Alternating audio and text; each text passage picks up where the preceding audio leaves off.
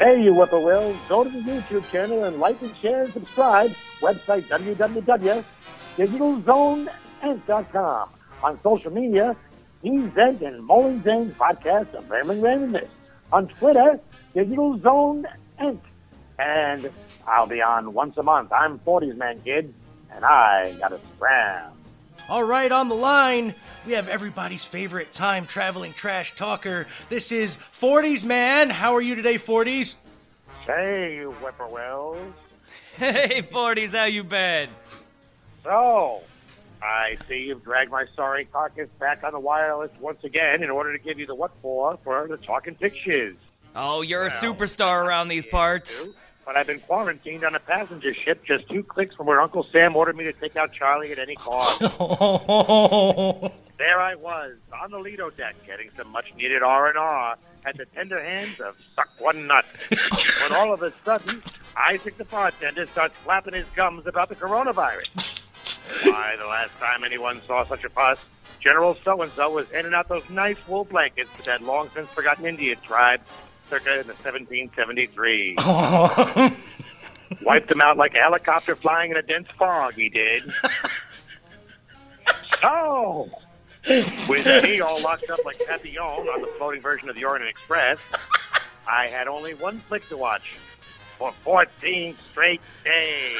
oh, no. What was that? By the time I was done viewing Parasite upwards of 168 times, even my eyes started to resemble flying saucers.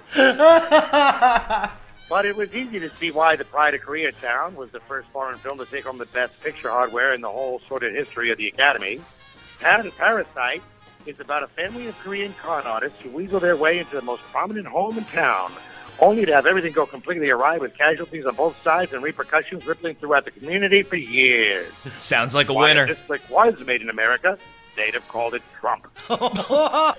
and speaking of that melon-headed gas bag, the Donald has the distinct pleasure of appearing as himself in that Me Too propaganda picture, Bombshell. Oh. Now, in my day, the term bombshell meant a different thing entirely.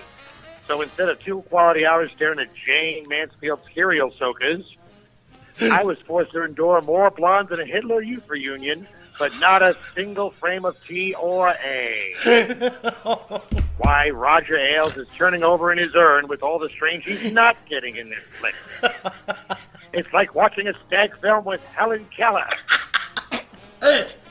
What are they going to do with the eventual Harvey Weinstein biopic? Show him getting boils lands in between installments of Project Runway? Reading the Sunday comics while winnowing the cast of Shakespeare in Love?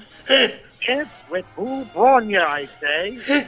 If your subject was given the Hester Prynne treatment for having his employees suck for their supper, then show that for crying out loud. Otherwise, you're better off just joining me in Yokohama on that floating petri dish while the bodies wait on the shuffleboard deck for the army of 12 monkeys to cart them off to greener pastures. Hooey!